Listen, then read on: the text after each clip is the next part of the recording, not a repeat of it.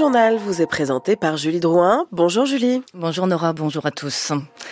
Au Proche-Orient, trois otages israéliens tués par erreur par les soldats israéliens dans le nord de la bande de Gaza. Une insupportable tragédie, regrette le Premier ministre Benjamin Netanyahou. Les familles d'otages exigent leur libération immédiate.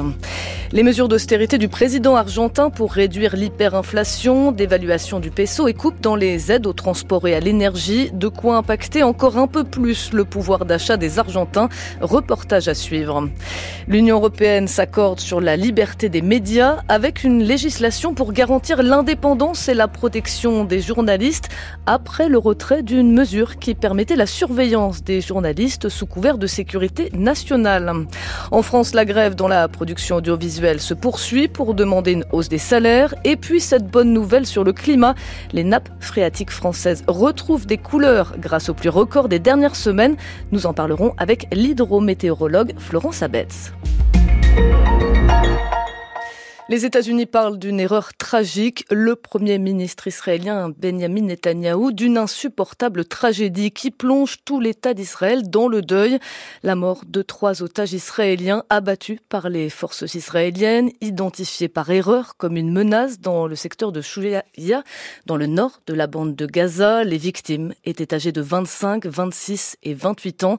Dans la foulée, des familles d'otages et des sympathisants se sont rassemblés devant le ministère israélien de la Défense à Tel Aviv pour exiger un accord afin de libérer tous les otages.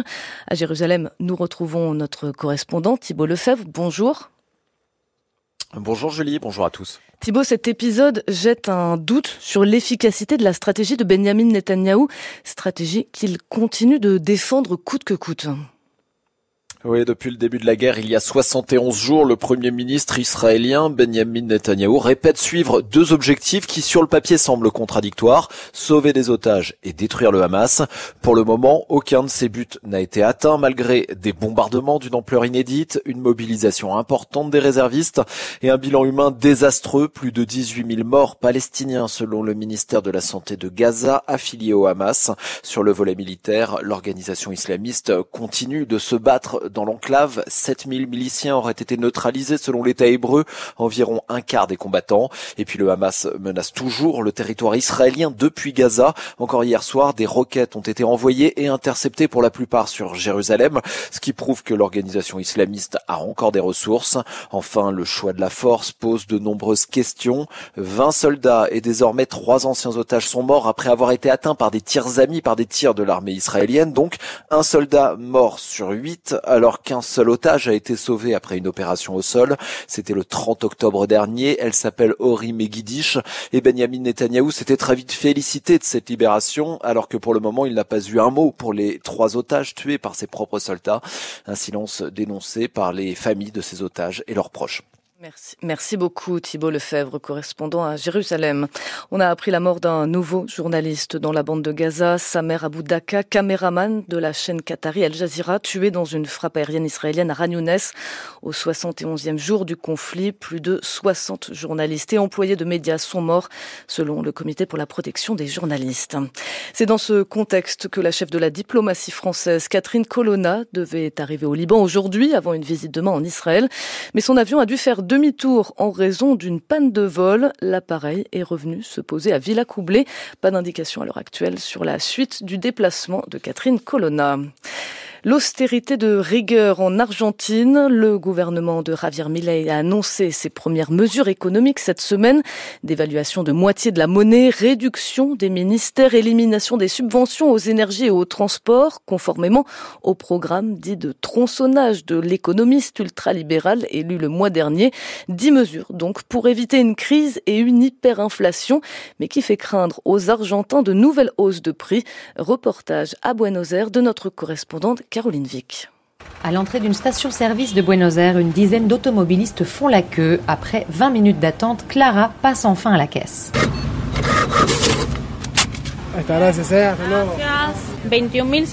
21 700 pesos, 30% de plus par rapport à la dernière fois, c'est de la folie. Mais heureusement, le plein devrait durer un bon mois. Et depuis la dévaluation, c'est le même scénario dans tout le pays. Tous viennent faire le plein avant une possible seconde vague d'augmentation. Une nouvelle épreuve à endurer dans l'espoir d'un avenir meilleur. Sandra. C'est compliqué parce que maintenant on va devoir laisser plus souvent la voiture au garage et prendre le bus. Mais il faut voir combien ça coûtera parce qu'ils vont éliminer la subvention au transport. Mais il faut tenir bon. On espère que les choses s'arrangeront et changeront. Mais tous ne partagent pas l'optimisme de Sandra, comme Juan Carlos par exemple, peintre en bâtiment. L'essence valait 350 pesos et aujourd'hui, elle en vaut presque 600. On paye le double. Ça fait beaucoup. Et notre salaire n'augmente pas, donc c'est dur. Moi, j'ai mes outils, la peinture, et je dois forcément prendre la voiture pour travailler. Et on ne sait pas ce qui va se passer, à part qu'il y aura plus d'inflation, que tout va augmenter. On peut difficilement être content du gouvernement parce qu'en 4 jours, tout a déjà doublé. Station-service, supermarché, magasin de vêtements, partout une inflation sauvage et démesurée. Le parcours du combattant commence pour les Argentins, car si l'on en croit le gouvernement, ce ne serait que le début. Un reportage signé Caroline Vic. Nous avons remporté une victoire. La réaction triomphale du président de Reporters sans frontières suite à l'adoption hier à Bruxelles du règlement européen sur la liberté des journalistes, l'European Media Freedom Act. Victoire car le texte a été purgé des mesures qui facilitaient l'espionnage des journalistes par les États membres, des mesures défendues par la ministre française de la Culture, Rima Abdul Malak, au nom de la sécurité nationale. Alors malgré cette victoire, François Chagnot, la lutte est loin d'être terminée. Ah oui, les, les journalistes européens ont tout de même échappé au pire. Alors François Abonnet, le président du Fonds pour la presse libre, ne boude pas son plaisir c'est une très bonne nouvelle parce que la France s'est battue pendant des mois à Bruxelles avec des alliés quand même peu recommandables comme Malte et Chypre pour installer une disposition absolument liberticide, une exception très large à ce secret des sources au nom d'impératifs de sécurité nationale. On peut mettre là-dedans à peu près tout et n'importe quoi. La France a donc dû renoncer à décliner sa loi de 2010 au niveau européen, une ligne rouge pour l'Allemagne, l'Espagne et des associations de journalistes un juge devra désormais autoriser toute surveillance des journalistes via des logiciels espions par exemple. Mais la loi française de 2010 et son flou s'appliquent toujours les risques demeurent. Mais je dirais, on ne rajoute pas un étage européen. Si la clause défendue par la France était restée, il aurait été très compliqué de défaire cela parce que c'est un règlement européen, donc il s'impose tel qu'il est. Et c'est pour cette même raison que ce Freedom Act pourrait devenir un outil pour les journalistes français il y a évidemment la demande de définir beaucoup plus précisément ce qui est cet impératif prépondérant de sécurité nationale. Et c'est là où le European Media Freedom Act va nous aider. Comme il s'impose aux États, je pense que les collectifs de journalistes appuieront sur ce texte européen pour faire pression pour que cette loi de 2010 sur le secret des sources soit réévaluée. Un point d'appui euh, qui ne sera utile que s'il y a une volonté politique de réformer. Emmanuel Macron l'affiche avec les États généraux de l'information lancés en juillet dernier, mais avec les Jeux olympiques, la menace terroriste, le contexte politique est loin d'être favorable. Merci François Chagnot et ce règlement européen sur la liberté des médias doit être adopté par le Conseil européen et le Parlement au printemps 2024. En France, cette grève qui continue de secouer le secteur de la production audiovisuelle. Depuis un mois, les salariés qui travaillent dans la production de séries et de cinéma demandent une revalorisation de leurs salaires pour 2024, des salaires qui restent pratiquement inchangés depuis plus de dix ans selon la CGT Spectacle. Mais aujourd'hui, les négociations sont bloquées, Louis Grignard. Cette grève concerne une soixantaine d'équipes de tournage et de post-production selon les syndicats de salariés. Elle a débuté par des débrayages hebdomadaires à la mi-novembre, suivis par une grève reconductible quelques semaines plus tard. Cinq réunions de négociation ont eu lieu en parallèle, mais la situation reste au point mort. Productrice, Nora Melli préside le bureau audiovisuel du syndicat des producteurs indépendants. Plusieurs dizaines de tournages ont été impactés euh, ces dernières cinq semaines. Et lors de la dernière rencontre qui a eu lieu cette semaine, nous avons proposé une augmentation entre 107 et 484 euros de plus par mois. Nous avons tenu compte de l'impact de l'inflation sur les salaires les moins élevés, sachant que les salaires dont on parle vont de 10% au-dessus du SMIC à plus cinq fois le SMIC. Et c'est cette proposition qui a été euh, jugée insuffisante par les organisations syndicales des salariés. Les salariés, eux, demandent toujours une augmentation de 20% de l'ensemble des salaires pour l'année à venir. Un point, au moins, réunit les salariés et les dirigeants de ces entreprises de production audiovisuelle. Les diffuseurs des séries ou des films doivent prendre leur part dans ce conflit en faisant un effort financier envers la production. Les précisions de Louis Grignard. Les fortes pluies des dernières semaines sont venues nourrir nos nappes phréatiques. Près de la moitié des nappes affichent désormais un niveau au-dessus des normales et même 20% à des niveaux très hauts. Une très bonne nouvelle selon le Bureau de recherche géologique et minière qui n'avait pas connu une telle situation depuis trois ans.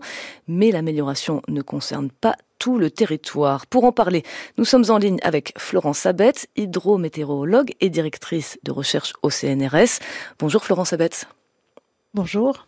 Alors, les précipitations records ont permis de remonter le niveau des nappes, mais il reste des zones critiques en France métropolitaine. Oui, tout à fait. Euh, les précipitations ont été très abondantes depuis le mois d'octobre, mais elles ont malheureusement évité euh, tout le sud de la France, euh, la partie méditerranéenne. Et il y a donc tout un, tas de départements, notamment les Pyrénées-Orientales, qui, qui ont des niveaux de ressources très bas. Et puis, euh, finalement, le, les épisodes de pluie ayant été euh, assez intenses euh, sur une période assez courte, ce qu'on voit aussi, c'est que ce sont surtout les nappes superficielles qui ont réagi et il y a encore beaucoup de niveaux de nappes qui sont plus profondes, qui, qui n'ont qui pas encore eu le temps de réagir et qui restent parfois à des niveaux bas. Alors, pour reconstituer toutes les réserves d'eau en France, il nous faut un hiver encore très pluvieux en fait, c'est surtout qu'il faut du temps, en fait, parce que si l'hiver euh, continue à être très pluvieux, le risque d'inondation va forcément euh, augmenter. Et ce qu'il faudrait, c'est qu'il y ait des pluies qui restent euh, au moins équivalentes à la normale pendant des durées assez longues. C'est ça qui va permettre à l'eau de, s'infiltrer tranquillement sur tous les niveaux de nappe. Et donc voilà, ça, ce serait la situation idéale. Malheureusement, c'est pas tout à fait ce qui est, prévu, hein, puisque ce qu'on anticipe, c'est plus euh, de nouveau beaucoup de pluie, euh, plus de pluie que la normale euh, sur une grosse partie de la France, mais qui va malheureusement éviter la partie méditerranéenne. Et donc peut-être de nouveau des, risques d'inondation qui vont s'accentuer. Ça va peut-être aider à la recharge des nappes profondes, mais ça risque malgré tout de, déborder. Est-ce qu'on est en mesure d'évaluer le risque de sécheresse pour l'été 2024 alors pour l'été 2024, c'est encore un petit peu tôt. Hein. Les prévisions euh, que l'on peut faire, ce sont des prévisions saisonnières, euh, donc euh, avec six mois d'échéance. cependant là, pour les pour les prochains mois, c'est vrai qu'on anticipe plutôt plus de pluie, comme je disais, donc sur toute la partie nord de la France, enfin une grosse partie nord.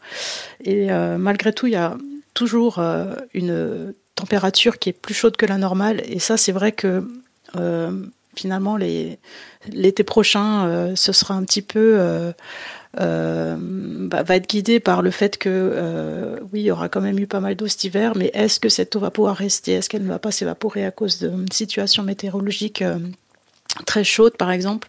Donc ça, c'est quelque chose qu'on ne peut pas encore complètement anticiper. Mais enfin, on se présente quand même avec des risques de sécheresse sur une grosse partie de la France qui sont moins fortes que l'année dernière. Mmh. Et justement, c'est plus extrême que l'on a connu hein, ces dernières semaines, autant sur l'intensité que sur la durée. On a eu aussi quand même 32 jours de pluie euh, consécutifs.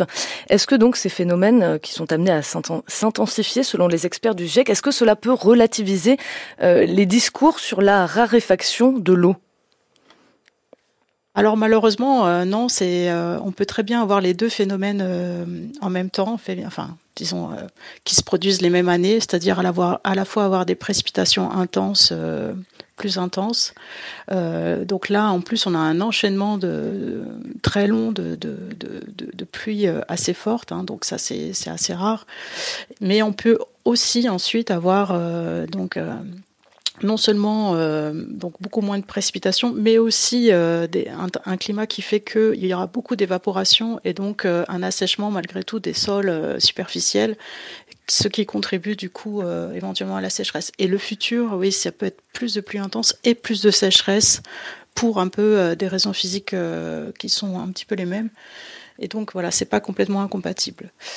Et face à cette évolution du climat, alors comment comment on s'adapte? Est-ce qu'il faut redéfinir nos, nos priorités?